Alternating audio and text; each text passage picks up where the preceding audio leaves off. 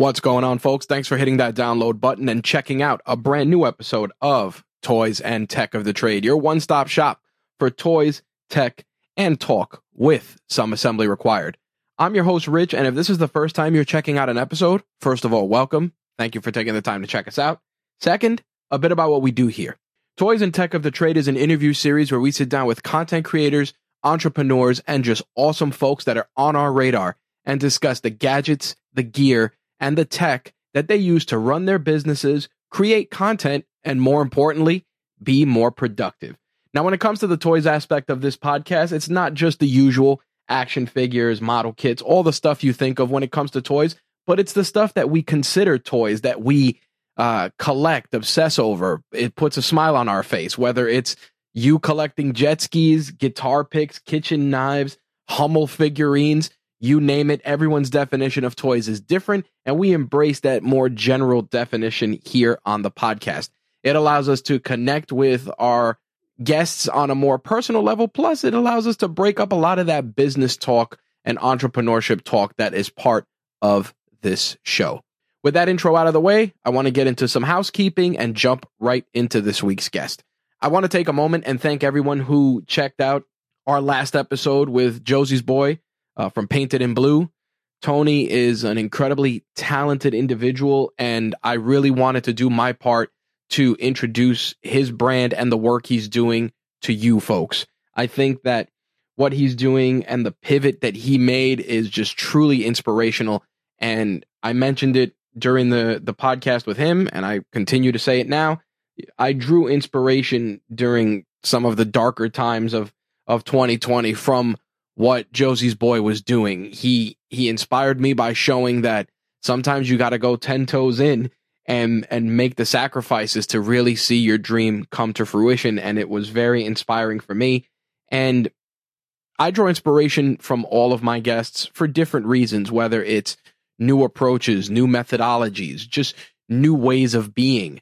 And if you're not taking something away from every guest you talk to, in your podcast, then you really need to evaluate the kind of folks you have on your podcast because you should always be learning. You should always be looking to level up, whether it's personally, professionally, hell, even spiritually. So definitely seek out those kind of folks that make you better, either intentionally or in some cases unintentionally. I was I was so so so happy to see the amount of positive feedback and the download numbers for that it was again just truly a testament to the work that Josie's boy is doing, and I am honored and privileged that I had the opportunity to share that with all of you. Now, last week I mentioned it, and I'll continue to mention it. I know many people have asked about working with us, getting podcasts up and running, etc. I'll keep it short and sweet to not eat into uh, any of our guests' time. But if you are interested in starting a podcast or joining the RageWorks Podcast Network, shoot me an email, rich at rageworks.net. Or if you're on Instagram or social media and you see Rageworks there, you can shoot a DM there. Either myself or someone from the team will reply, or at minimum, they will relay the message to me and I will reply to you and answer as many of your questions as possible. So, if you are looking to start a podcast like what we're doing at Rageworks and want something that's turnkey, takes a lot of the weight off of you and allows you to create your best podcast without worrying about hosting, equipment, everything else. Let us do that for you. Well, let me rephrase that. I can do that for you and uh, help you get your podcast up and running with minimal effort. And more importantly, very, very stress free. All you have to do is double down on your content, and we at Rageworks will take care of everything else. All right. With that said, we are going to kick off our brand new Long Island Networker series. And this week's guest is someone who was a no brainer to have. And um, I think our conversation was incredibly, incredibly enlightening. And, and it was something that I'm glad I had the opportunity to do. And you'll be hearing more about this guest in future episodes of Toys and Tech of the Trade, plus much more. So without any further ado, I'm going to shut my mouth and I'm going to turn it over to this week's guest, and you can learn about the toys and tech of their trade. We're kicking off our showcase on the Long Island Networkers group with the very, very, very talented founder, the brains of the outfit, the one and only Adam Hurd. I've talked about him a little bit in our networking episode, and now he has been gracious enough to set some time aside and kick off the first of hopefully a substantial series of episodes with a bunch of members from the Long Island Networkers organization. We're going to put on, uh, we're going to put you guys onto the work that they're doing, the amazing, talented, and unique traits that they bring to the table, and the stuff that makes their organization just a pretty awesome place to be a part of. Adam, what's going on, brother? How are you? What's up, Rich? Excited to be here, man. Thanks so much for having me. That uh, last podcast you did about us was one of the most incredible things I've heard as far as advocacy goes for our organization. So I couldn't appreciate that more. And again, thanks for having me, man. Yeah, I think I think one of the biggest things with networking and what you're doing is you have strived to go out of your way to make the experience as unique as possible. And with that said, I want to kind of backtrack a bit into your origin story because you weren't always the head of a networking organization. On the contrary, your resume is pretty vast from being involved in mortgages, securities, financial planning, uh, charity work, uh, local government organizations. So let's, let's kind of talk about one of the easiest questions I like to tell people. And that is, what'd you want to be when you wanted to, when you were a kid? Uh, so I had three things I wanted to be when I was about when I was about seven years old. I wanted to be an artist. Okay. Okay, I love that. I still dabble in art now. It's one of my long term goals when I have more free time to get back into it. So that that ended when I realized there wasn't a lot of money in it, unless I was really really good, which I was average. Okay. Number two is I wanted to be a, a professional basketball player. Well, I'm six feet tall. I can dunk a basketball, maybe not still today, but I didn't have the dribbling skills. I got some college scholarships, but I realized at that point when I was about 16, I'm not going to be a pro athlete. It could afford me some rights to get some free money to do some things. And at that point, I, uh, I was presented with an opportunity. I went to New Hyde Park High School in Long Island, and uh, I was presented with an opportunity to get involved with the Academy of Finance. So there's only four of them in the entire state of New York, and New Hyde Park High School has one of them. I got enrolled in that program to learn everything and anything about finance. Actually, I was going to Hofstra while I was in, in high school. And uh, at that moment, I knew I wanted to be in finance for the rest of my life. Now, the funny thing about that, when people always talk about their background and, and things like that and what they wanted to be when they grow up, I always want to dig a little deeper because what was, what was it like in terms of encouragement from like your family when that was happening? And I ask because a lot of the decisions we make always have a foundation based on either our parents wanted us to do it or they kind of pushed us on that path. So tell me a little bit about that. Unpack that a little further. Sure. So good question. I really like that. Um, so I come from a divorced family. I had a happy childhood until seven years old. My parents divorced, and uh, it was like the world ended for me. And the reason that happened was my father was an entrepreneur. He ended up um, making a tremendous business and trusting the wrong people. Mm. Uh, he trusted some people that were handling the overall finances and did not do what they were supposed to. My father got a tax bill for $13.8 million. Wow. Yeah. So that always stuck in my mind that I lost my family, my father, my way of life because someone else wasn't in control of the finances. And some and and he was a great entrepreneur. So i always knew i wanted to be an entrepreneur but i was very scared. I was scared that what if i what if something happens? What are all these concerns? So when i enrolled in the academy of finance i learned that you can be an entrepreneur with the support of these giant corporations in america and it was it was a beautiful way to get everything I wanted: safety, security, um, fulfillment, have mentorship and training. But I could also kind of build my own thing within that, and uh, it was just very appealing to me that I could have the best of both worlds. So that's that's truly what what drove me towards banking is where I started my career. So, with that said, when you when you look at that and you look at that foundational um, lesson, so to speak. When you went into banking and finance, was that always in the back of your mind? Like, listen, I have to stack as much money as possible. I have to protect my family at all costs because there was always that, that underlying uncertainty that you endured when you were younger. That lasted for about uh, an hour after I got my first banking job. Really? Yeah. So what happened is I realized in banking that you could not be an entrepreneur, but you certainly could give your family safety and security and guarantees and surety. And deep down inside of my heart and my soul, I am an entrepreneur. And uh, from that first day on, I knew I got to get the hell out of here. And I ended up spending um, about five years in banking, just trying to find my way through the system and what would be my next move. Um, but I really did not, at that time, I was a young man. You know, I, I got into banking in 1999. It was November 6th 1999. And uh, I think it was a Saturday. I was hired. And at that point, I, I was like, okay, I, I know I want to do this but I knew there was something deep down inside that said I could never achieve all the things I want. Okay. So I use that system to learn a lot. I learned a lot about money, a lot about banking, a lot about how to leverage other people's money, OPM, OPM, other people's money. I got all my licensing through that. I went through a tremendous um, skill set training when I got promoted or I got poached by Citigroup. Um, they were Citibank. Sandy Weill just made it into Citigroup, and I went over there right after they repealed the Glass-Steagall Act, which allowed banks and insurance companies and investment firms to merge together. So that was something that was, you know, took almost uh, 70 years to repeal. Wow. And, um, and at that moment, I knew there, once I, once I went into Citigroup, I said, Oh, here's how you do it. Here's how it could be done. And I still had to take some time to gather all the skills, the education, um, and, and then find my way through the system. One of the funny things about that is that I always tell people, especially because you and I are in a similar age group, nobody ever sits us down and teaches us literally about money. Think about it. You go through high school. The, the, I think once maybe I got to see like what a W 2 looked like. And I think I was in one class and they showed like how to balance a checkbook.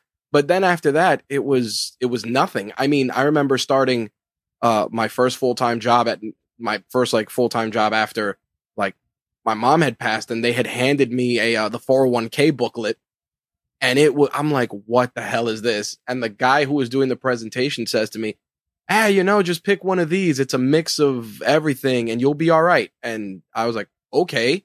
And I was off to the races. How important do you feel it is, especially in that age group, you know, coming out of high school to really give financial literacy, especially because you went into the business and when you were in it, you were like, wow, this is so much more than what I thought I knew. Yeah, so you mentioned earlier on about my um, some of my other roles that I have, which unfortunately or fortunately, depending on how you look at it, I have many of them. Um, but one of them is I, I am an ambassador to United States Congress for a group called FinSECA. FinSECA stands for the Financial Security for All Americans. And what my role really is, is to advise the legislators in the Senate and the House of Representatives on things that are appropriate for the American security of finances. So, what the citizens need, what laws would be a detriment to our industry and not allow us to perform our work. Um, so, this is something that I truly believe needs to be a requirement in at a younger age throughout school. You should not be allowed to even get a job, in my opinion, until you have basic fundamentals of finance. And the reason why, Rich, is what I do for a living is every single person on the planet Earth, their part time job. so if you don't understand your part time job, you're not going to do it well. Not everybody needs a financial planner, not everybody needs a financial advisor but they all have to have a fundamental understanding of how money works, what the pitfalls are of that, how to how to use it to achieve the things you want in life, and how to not abuse it. So this is something I talk about all the time. I've even done education workshops for children. I've done them for um, large organizations. You know, I, I, worked with some unions and, and did that, but uh, it is it is just so important. It is for uh, Anthony Nazzolello, one of our friends who's an attorney. He uses this word, and this is the right time to use that word. It is paramount in anyone's life. I don't care what you're doing. I don't care how you're generating revenue. You have to have basic fundamentals. Mm-hmm. I agree. I think Good that question. that's a that's a big that that's actually a, a, a big step into what I want to dig into a little deeper is the fact that when people go and they're trying to start kind of managing their money, they're managing it based on what I like to call old school values. Oh, stick your money in the savings account or hey, buy bonds or stick your money under the mattress or or the infamous put your money in a CD. And what happens is it's I almost feel like it's just a, a, a cultural and a generational way of looking at money that kind of gets instilled in us. And then it kind of just becomes a checklist. Go to college, get married, make sure you have money in your in your savings account, make sure you have money in your 401k. As you as you have worked in this industry for so long now, how much of that generational I don't want to say misinformation, but that generational programming are you breaking on a daily basis? It's unbelievable insight that you have there because that is uh, usually in my first meeting with my clients. Um, we're talking about some basics. The second meeting we have is called an explore meeting. And one of the very first things that I have to say in that explore meeting is what my role is for you is to really change your mindset and open up your vision to see all of the opportunities that are there, all of the things that could be a positive or a negative. And the, and the thing is, I've been doing this 23 years there is no product that is still the appropriate product for any one person. There is no service that is the appropriate service for one person. Finance is a very individualistic thing. It is different for each and every person. So I can't take advice from my coworker or my mom or my brother and have that work for me. It depends on what you're trying to achieve. And what I always tell people in, in financial planning is it's not a product, it's a process. And the day that we go ahead and we make a decision on here's what we're going to implement, well, the next day that is expired and useless because your life and the world is going to change. So you, it's, it's something that is ongoing that you have to continually work on. Now, you know, looking at that and sitting down with so many people, what, and usually I use this question later on, but what's something in the financial space that you've changed your mind on in like the last year why you know working in this industry?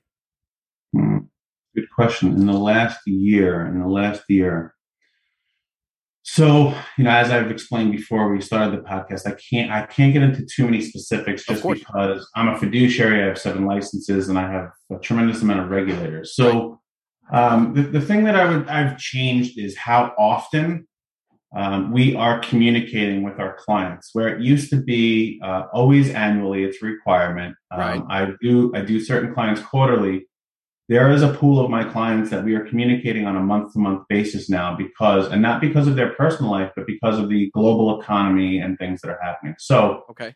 as there is um, drastic volatility in the world uh, whether it's domestic or abroad we have to be aware of that. And there and it's not just to protect which is one of the biggest things that i do is i'm risk adverse and i'm a goals based investor but the other side of that coin is when you get through that and you plan for it and you have your your items that you're going to execute when you're able to that affords you the right to take advantage of opportunities so it's just that there's been a lot going on lately that uh, over the past year from covid to election cycles now we're looking at a war.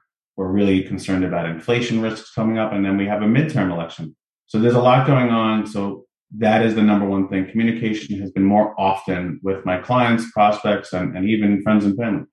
Now, when when you're uh, acknowledging all the volatility and things that you go into, is it one of those situations where you have to play the role of I want to say easing people's fears or kind of putting a pin in a lot of the stuff that people consume, especially now with so much access to information. It's like you read one Yahoo Finance post, all of a sudden you see one Instagram post, then all of a sudden you're getting a call three hours later and you're like, this has nothing to do with you.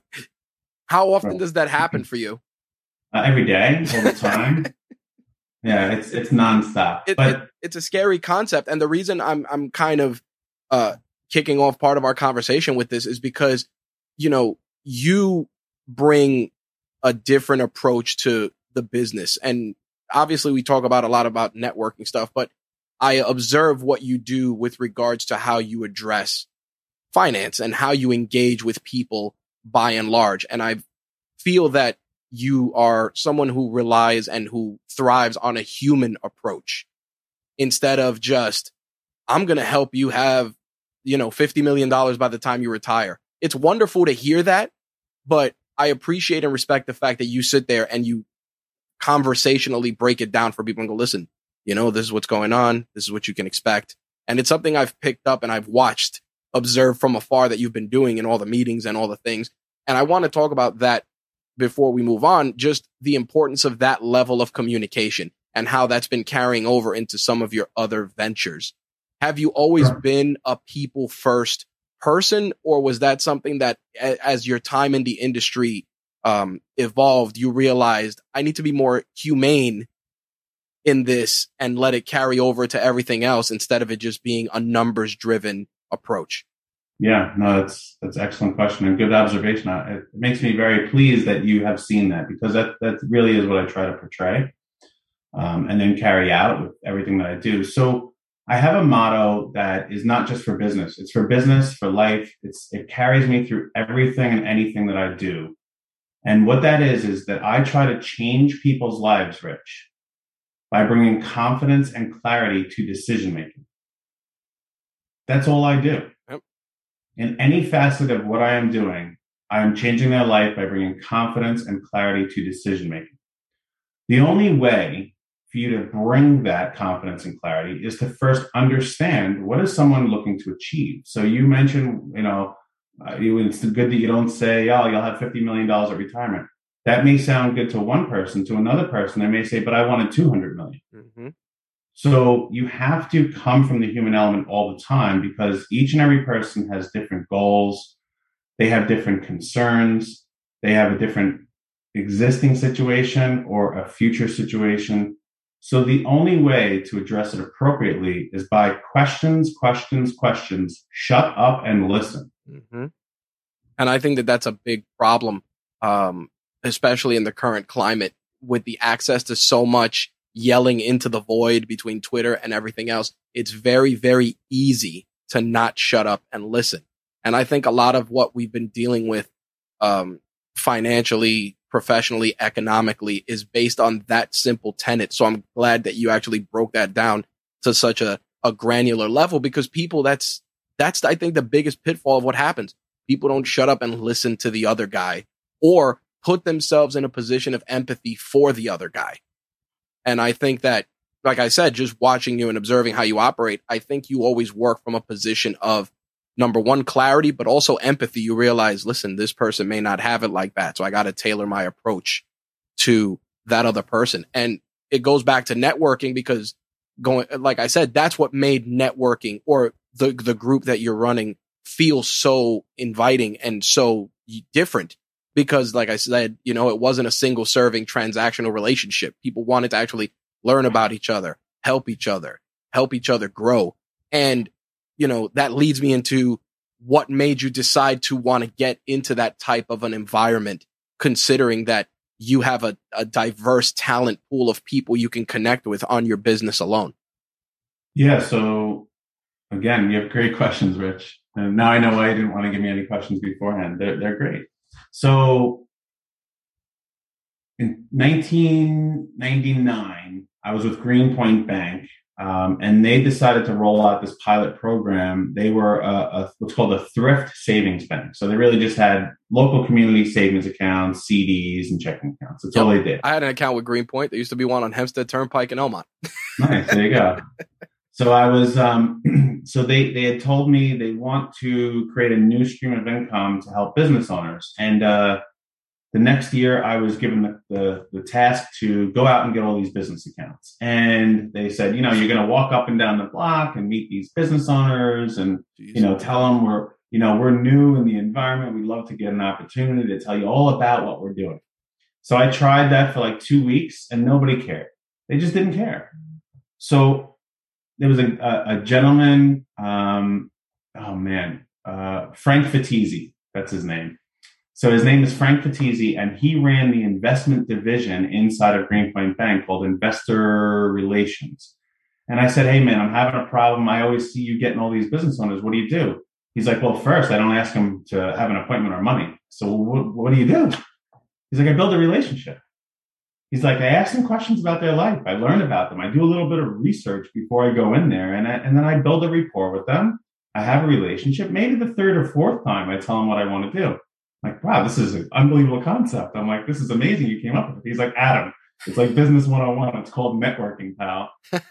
so that gentleman changed the course of my life and um, and really made me understand that it's not about what I have to offer. It's about what other people need. And I can't understand what other people need unless I build some sort of a relationship because there's a wall that's put up. So in order to get that wall down and to have some some level of trust to open up, then you, you need to build a relationship first. So that taught me an amazing thing. So I've been in this business 23 years. Over the course of that time, I've used that tactic.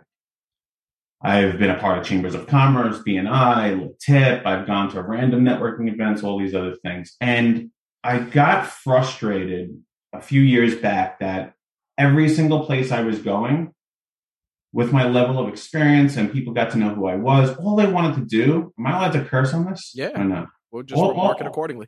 All I wanted to do, all these people wanted to do is sell me their shit.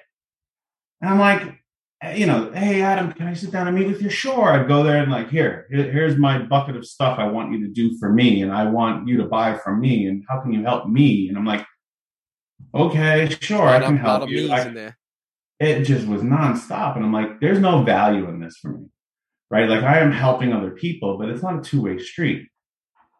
The second piece was every event I was going to just sucked. It was like at a Panera Bread, you know, I love Panera Bread, but I, I don't want to, you know, eat there all the time. And, and, you know, it's like Starbucks and go in there and have a, or a diner in the morning and I have a cold omelet by the time it got to me. And it was just like, I didn't like the environment. So I wasn't having fun. I wasn't building any kind of relationships. And it was just, it seemed dead for me. And I'm like, I'm not going to do this anymore. So I said, forget that. I'm not, it's not that I'm not going to do it. I'm going to recreate the way I want to have it done. So the goal was I wanted to have committed Long Island business owners that are willing to be there to help the rest of the community.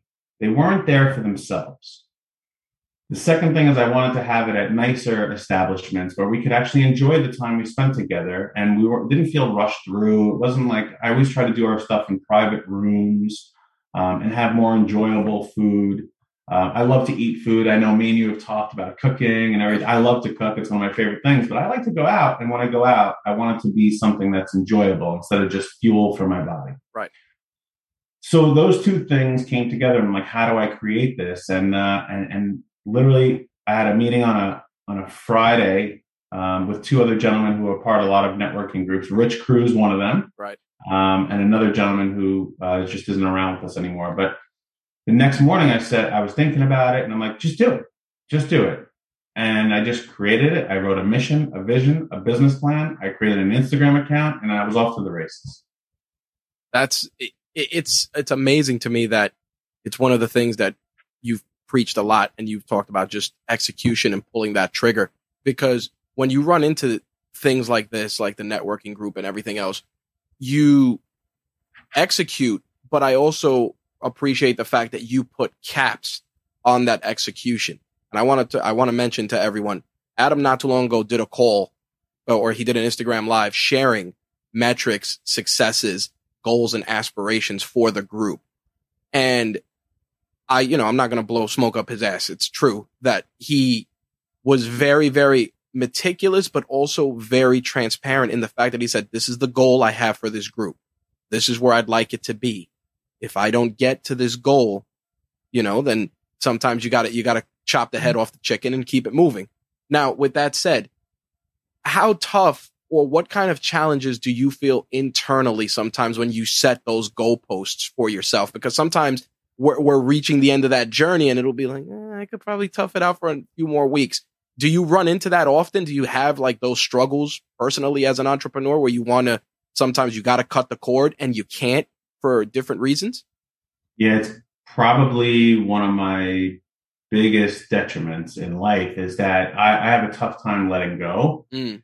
especially when I'm extremely passionate about something, um, or if I'm the one who came up with the idea. Right? I, I just my ego gets in the way, uh, and I'm like, I gotta make sure I prove to whoever I'm proving. I don't even know who I'm proving it to. um, it's just my myself yesterday. You know, that's who I'm in competition with. Yep. But um, it's always like I gotta do it. So I tend to give things a little bit more time than I should, um, and that's why I try to set um, attainable goals of course i have big picture items. You know i have i have a seven year goal for my business. I have all these other items. You know i know i have my life planned out until 97 so that's when i've decided i'm going to die. Um, so it's it's just that sometimes yeah it's it's really really difficult to to say no. And um, i did an exercise with the business development council back when we were a private group. Now we're open to everybody uh, for long island networkers and one of the things is we had to do our um, stop, start, continue. And we had to tell everybody in that group, what are we going to start doing? What are we going to stop doing? And what are we going to continue doing? And my, what was I going to start doing was saying no more often.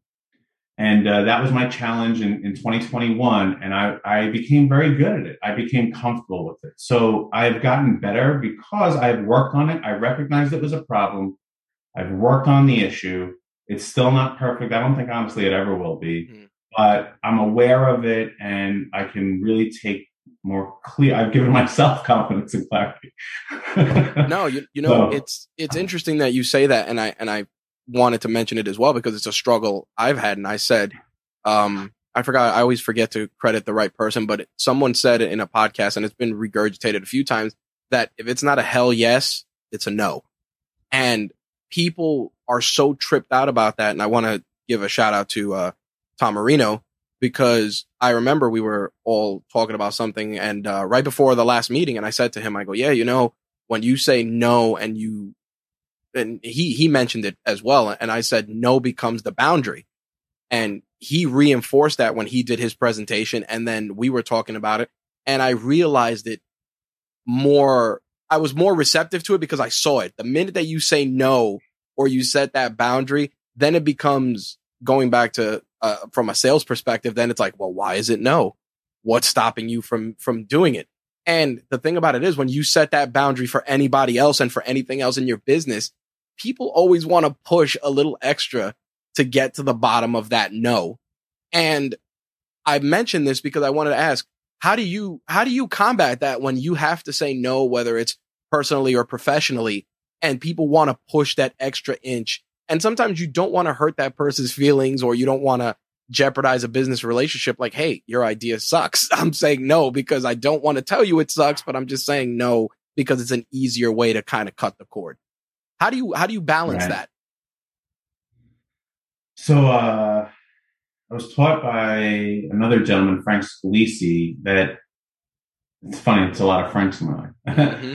so I was taught by another gentleman that you know it's it's better sometimes to show somebody why the current thing that they're doing is not in their best interest, and you're actually doing them a favor by letting them go because they shouldn't have been in that situation in the first place. Mm-hmm. Right? You tried it out you gave it your best effort, but you should not continue because it's not going to improve your career, your life, your relationships, anything else. So what I've learned to do is, is have compassion and understand how I can let myself or somebody else know this is no longer a, a viable option, um, but it's in your best interest. And I try to show them why. So I never come to something. It's just I don't like you. I'm sick and tired of it. you know, I don't like the project. It's there has to be validation of a reason of why this needs to stop and what can happen because of that. Hmm. So I try to approach it in that method. Um, I I have a ritual that I fire clients on a weekly basis. Okay. Um, so I call clients up and I fire them. Now that doesn't mean they don't get to work with me anymore, but they don't get to do a certain aspect of what I'm doing with them. Okay. Um, and it's just it's it's something that i'm showing them hey you don't need me for this anymore. You need me for that. So i'm firing you as this role and we'll work together on that role. Or maybe we won't work together at all. Um hmm. so. So well you know what? Now that you mentioned that it's like it's like so uh, you know i want to break down that process a little bit more. So when you run into that because i want people that are listening to this to to, to learn from you when you're when you're making those decisions, what are what are at what are at minimum three indicators you look for when you say to yourself, "I need to fire this client"? Sure. Um, the worst one is that they're not taking the advice that I'm giving them and implementing. Right. So that's always the first thing, and that, that should be with anything. If I'm right. if someone's in my networking group and they're they're there, but they're not implementing the value they just got out of the speaker or the people who are there, they probably shouldn't be a part of the group anymore. So, are you implementing the purpose of what we're doing? That's number one. Um, number two is I, I am finding that the what they are utilizing or what they are paying for is no longer improving their life, their business, their relationship, whatever it may be. So there's not a need for it anymore. It has actually become a crutch. Mm-hmm. So you can get off on your own and go ahead and do everything. You got all the tools. It's time to push the birdie out of the nest. Gotcha. Okay? The third thing is they're an asshole. And I, I don't like dealing with assholes. And you know what? I don't need to deal with them. Um, I certainly don't look for them and I am not one. So if you're if you're that person, you can't be in my circle. It's it's interesting because, and I want to give a little clarity to that for, for, for people that are listening to this. When we were at our last meeting, you were talking about um, after Jeremy's presentation, and you were talking about that one difficult person that you couldn't help regardless, and you were just like that person just couldn't be helped. And I want to close things out with that, with regards to just networking and how you've run your business. How do you how do you manage when someone when you reach a point where a person is just not flexible but you also have a relationship with them and don't want to you, you kind of want to let them off gently? You were talking about firing you were talking about you know when people are assholes how do you juggle that because sometimes our own bias gets in the way and we're like listen you're being an asshole and you, I, I gotta cut you off i can't you know, but you also want to keep a level of decorum in your line of work. So, so talk me through that. Talk me through the balance of that. Uh, do, does it come, do you run off the rails? Does it happen though? Yeah, well, does it happen? Yes, but. I, I, think so. Here's the thing: is I, I think I can be more blunt with people because of the situation I'm in in life and mm-hmm. the experience that I have and, and where I'm at. So right. there's a lot of people that are new business owners. They don't have the options like I have, And they have to kind of do things almost out of desperation at certain points. Yep. Where I just I don't rely on any I could fire all my clients and I'd be fine. Right? It's it's eh, but it took me a long time to get there. And I'm still not all the way there. I have 7 years left. But it's like it's it's hard to think back how I used to do it before then because I might not have done it as much. So I'm not saying that there's a certain situation, Rich, where you you can't fire somebody, you can't let go of them because you rely on it for one way, shape, or form. Um, on that, what I try to, what I used to try to do, and, and oh, good. Now I'm through talking this out. I'm, I'm remembering what happened. Mm-hmm. So I remember I used to do a lot of retirement stuff for clients, and like I knew they needed more. So I would, I, I used to, oh my gosh, I remember when I used to do this now. It was called Profiles Forecaster. That was the name of the software. I used to offer people complimentary financial plans. And I'm like, look, I'm not going to ask you to pay for this, but you need to do this to better your life. You can't just do what we're doing. Right. And if that's all you're going to do, we can't work together. So I would offer a complimentary thing, put them through a system. They, they'd walk out of that better. So I've done this a lot in my life and many things is I give a tremendous more value up front um, than I am asking for in return or I'm getting monetarily compensated for I just constantly give and give and give. And it, it, it has afforded me the best quality of life that I've ever dreamed. I, I actually never dreamed of this. It's, uh, it's, it's, it's surpassed anything I thought I could accomplish. And it's because I'm always willing to put more in than I am think I'm going to get out of it. Last one before we, we shift gears. How do you balance and educate and pass down what you've learned and the successive successes you've attained to your children like how do you how do you package those lessons because there's there's there's always the baseline ones like hey you're not always going to win or you're not etc but when it comes to this stuff you know you have high highs and i show i'm sure you've bumped into some low lows and some things where you've questioned yourself how do you how do you impart that wisdom now to your to your family in general because a lot of people they struggle with that you know nobody's nobody's comfortable talking about the losses with their family because it's always like, and you may, you may feel this way or not. We are always viewed as the pillar of our family, you know, for people to draw strength from us. Yep. So I do not, I didn't, I do not have kids. I am a father. That's what so like many people just gave birth to a child and there's this little person running around their house. I decided I am going to be a father. So I love my father to death, but he wasn't a father. He, he was just my dad, you know, like he, and he, and he couldn't be because of many different situations. I don't, I don't, you know, I'm not resentful of it or anything else. It was just the situation he was in and the way he was raised. Right. So the way that I have determined in my life to be the best father is by not talking, just action. I show them what I do by example. I do this in my businesses. I do this with my wife. I do this with my family, my friends. It's just here is what I'm doing. Follow my lead. Then the second thing that I do is when my children ask me a question, I will answer that question. I never say because. I ask them questions. I will spend an hour talking about something until, I mean, my daughter is, she's six and she goes through, you know, the whole why is the sky blue thing. And we will go through that and I, I never lose.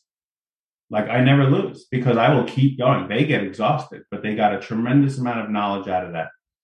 And then another thing that I decided to do when my son was born, he's 10, is I, I told my wife, I said, I, I was hearing other people that had babies recently, the way they were acting around their children, and their children are a few years old. And I said, I will never be that person. It was the baby talk and blah, blah, blah. And mm-hmm. I said, I'm going to talk to my children as adults. Agreed. So the other day, I was at a baseball game. My son got hit in the face. He wears glasses. Glasses broke. Everything else. I went to the car, got taped, taped them all up, put him back on his head. He didn't want to leave the. He did not want to leave the game. He's on the bench at the moment. The coach is there with me. And he puts the glasses on me, and the coach is like, Adam, can you see? So I, I hold up my middle finger and I said, Tyler, how many fingers do I have? He's like, Well, you got the fuck you one up. And he's 10. And I said, Hey, boy, you, are lucky the other kids aren't around when you said that.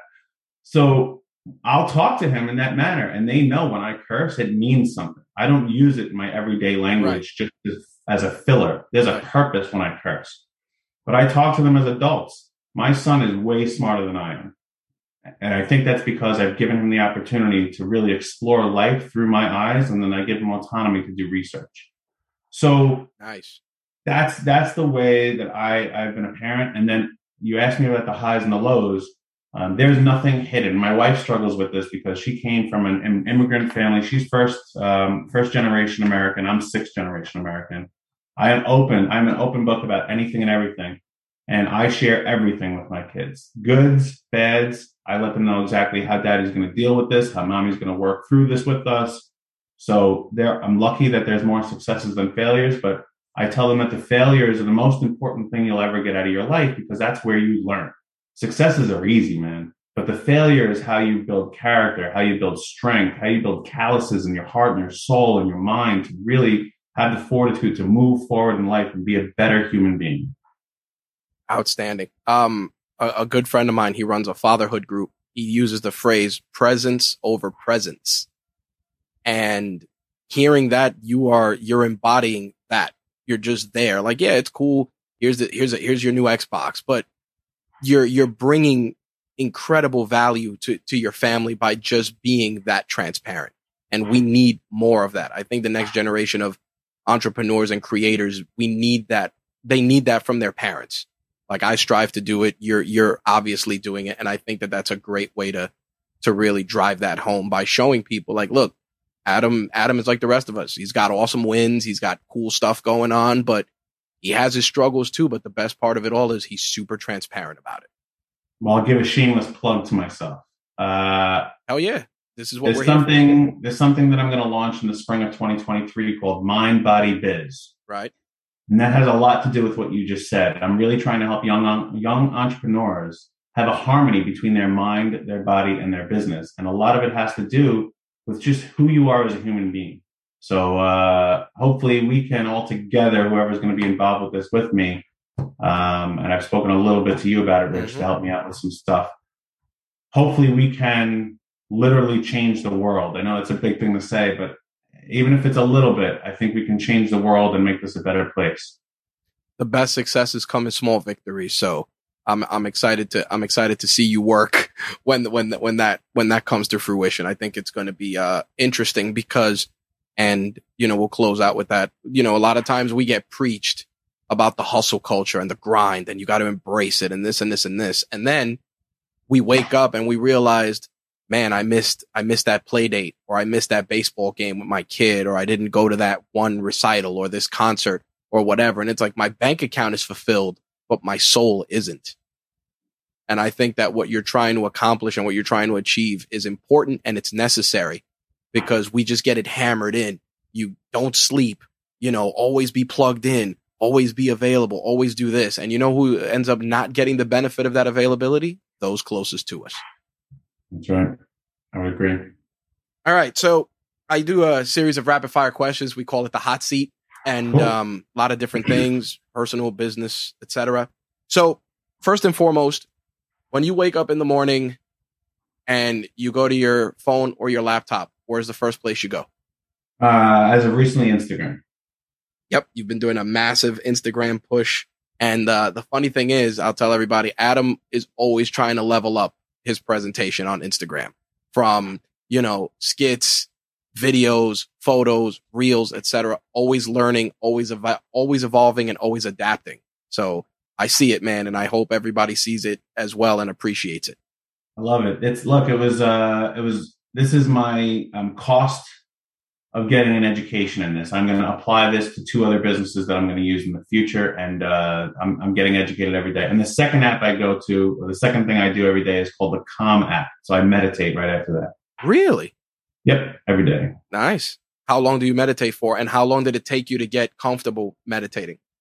Uh, I'm, I am, I am it, it, didn't take me long to get comfortable with it, surprisingly. Um, and I've gotten really good at it now. It's pretty cool. But um, how long do I do it? Anywhere between seven and 20 minutes, depending on what's going on that day, how much time I have until the next thing. But I try to get it in every single day.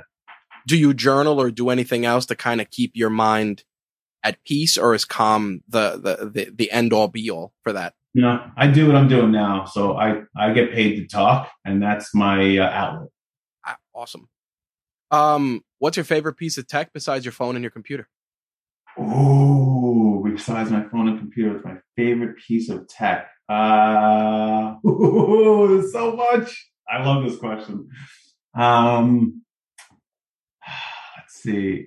All right, it's it's got to be my Joule, J O U L E. So it's a sous vide cooker.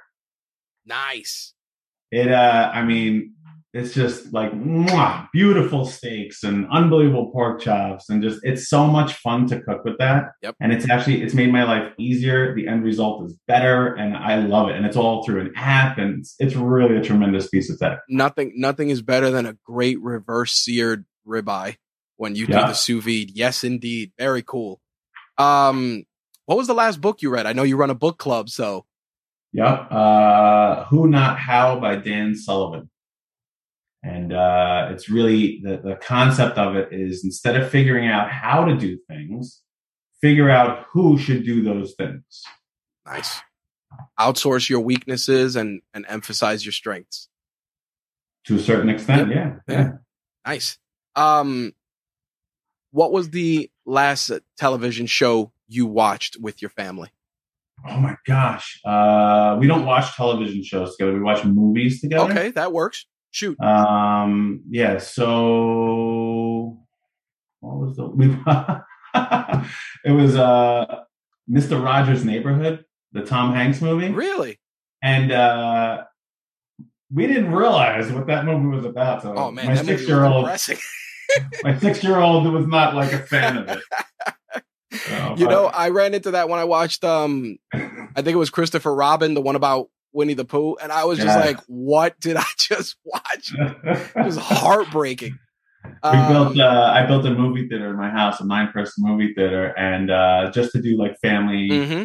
uh, family movie nights, and then like I do UFC fights at my house, and uh, So it's been a great experience, a great way to bring our family together. And my daughter has picked Encanto. That's next because she's watched it 727 times, mm-hmm. but the rest of the family hasn't watched it. And she's like, "You guys need to watch this." So you know, it's funny. That's on the list for this weekend. You, you know, I'll I'll tell you uh, something funny about that. Um, if you grew up in a a lot of these movies are interesting. Like obviously, uh, me being Hispanic, like I watched that movie and there's so many adult messages in there that when you watch it, you're like, holy crap, I think I need therapy because you're like, that was me. I relate to this person. So, you know, it's funny that more and more kids movies do that. And then we watch them and we're just like, oh my God, please don't let my kid have picked up on that. Right, right. me and my wife look, me and my wife look over at each other with like the side eye every once in a while. yep. Disney, that's, they're good. They're yeah. funny movies. Yeah, they sneak some stuff in there. Um, what's a website you recommend to people often? 642advising.com. yeah, my man, I was hoping. to, to, to quote what everybody was telling Tom, promote your own stuff. there you go. There you go. um, what was your favorite toy or collectible from your childhood? Toy or collectible from my childhood. Um, I mean, I, I look. My name's Adam, right? So I loved He Man. My man. And I, so I had, you know, I had Castle Grayskull and I had Thumper. I had everything, man. It was, and I had the the real big ones that were, you know, back in the '80s when yep. toys were real toys. Yep. And uh, so I love that. I love I loved all my He Man stuff. It, it's funny because my daughter's into it now, so I bought her He Man stuff because the new series is on Netflix. So bought her all the He Man toys, and she gets to play with all that stuff. It's awesome, man. Um, awesome. Did the pandemic make you more or less productive? More, way more. Way more. So, interesting fact, I'll, I'll try to keep it rapid, but so when my daughter was born in 2015, like I said, I'm a parent I didn't just have kids. I decided I wanted to build an at home office and work from home as much as I possibly could. And I started slowly converting my clients to doing, at the time, Skype meetings. Uh, so when 2020 happened, like I was already doing that for four and a half years. So all the people that always fought me and said, "Oh, I want to come to your office," and I have a beautiful, beautiful thirty-five thousand square foot office in East Hills, Long Island, and they all wanted to come. They're like, "Ah, so we can't come. Can we do this Skype thing?" And I'm like, "Sure." So it just it. So I always say, I'm a very lucky person, but the way that you define luck, at least the way I define luck, and I think it came from Oprah Winfrey, is it's preparation meeting opportunity. I agree. So I was super prepared. The opportunity came and I became way more productive. What's a business milestone in the last few months that you're proud of?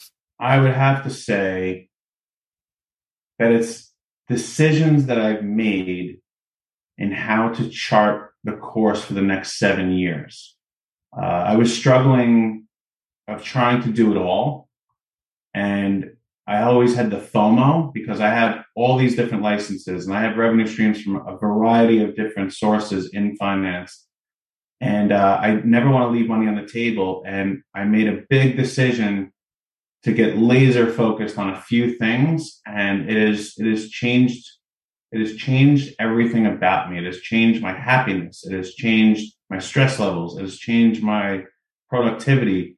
And it's just made me more passionate so just making those few decisions on here's really what I'm going to execute on and what I'm going to do. And the other stuff I'll delegate, outsource, or eliminate. It was very, very hard, Richard, but uh, I'm glad I did it.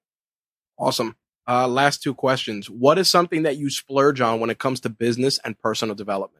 Business and personal development. Um, so I'll I'll invest in other people. Awesome. So it's business and personal development. I invest in other people to learn more about what they're doing, why they're doing it. And that could be, you know, I went and something silly. I went and saw uh, Anthony Nazzolillo play in his band last week. And, you know, just went, that was an investment of my time. I didn't have that time to do that that night, but I went and did it. Um, I will invest in supporting someone's charity so I can be involved. I went to a cigar night for the Association for Facility Engineers and uh, you know, ticket was $125. I spent $300 in raffle tickets, and it was more to support someone who supported me and learn about things. How do they operate this? Why do they do it? So experiences is what I spend my discretionary income on. Awesome. Last one. What is something that you've purchased that is less than a hundred dollars that's made your life easier or more enjoyable? Uh, I have a, a, a tripod with a ring light. Nice. I think it cost me like 30 bucks. I use it for the Zoom meeting. I use it for when I'm creating content. I use it for, I took a picture during Christmas of my family in our Christmas pajamas. I used it. It's just, it's, it's a very utilitarian, uh, everyday tool that cost me, I think, 30 bucks. Nice. Last one is we always like to impart an additional nugget of value. We like to call it reach one, teach one. And in your case, um, you're speaking to a group of high school seniors on the way out, getting ready to embark on college or their post high school careers. They want to get into the finance space. What's one piece of advice you'd give them to help them start on that journey? Uh, EFIR, E F I R. It's evaluate, formulate, implement, repeat. Evaluate, formulate, implement, repeat. Nice. That's a that's a hell of a way to close that out. Adam, if people want to connect with you, where can they find you? How can they connect with you? It, the floor is yours. Sure. Uh, so for my business, 642advising.com, my benefits business, lemonadebenefits.com. Uh, on 642 Advising, there's ways to book appointments with me, calendar invites, all that good stuff. Uh, Long Island Networkers, plural. So that's longislandnetworkers.com. Uh, you can find us. Instagram is, is where we do most of our stuff, but we are across all the social media platforms. That's at Long Island Networkers. Um, and anytime DM me, you want to get together, you want to shoot the shit, you got some questions, you have a good idea. I'm always open and willing to listen and uh, see if there's something how I can be a resource to you, your listeners, or anybody else. Awesome. Adam, thank you for taking the time to share the toys and tech of your trade. Thanks. Truly appreciate Adam taking the time out to chop it up with us and share the toys and tech of his trade. If you want to connect with Adam, keep up with his work, and follow any of his businesses, we'll make sure to link to all of them in the show notes for this episode. And there are plenty, folks. So definitely uh, make sure to check those show notes for that stuff. Last but not least, if you want to keep up with RageWorks and everything that we're doing, you can find RageWorks on any of the social media platforms that you use. So punch in RageWorks and you will find us. Most of the time, I am managing those accounts, but occasionally we have team members that tag in help us out and run some of those accounts. So if it's anything pressing, feel free to email me, rich at rageworks.net. The same goes for being a guest on a future episode of Toys and Tech of the Trade. You can email me, rich at rageworks.net, or visit the site, rageworksnetwork.com, and check out the contact form there. And you can fill that out to be a guest on our podcast or be on any of the other great shows that we have on the Rageworks Podcast Network.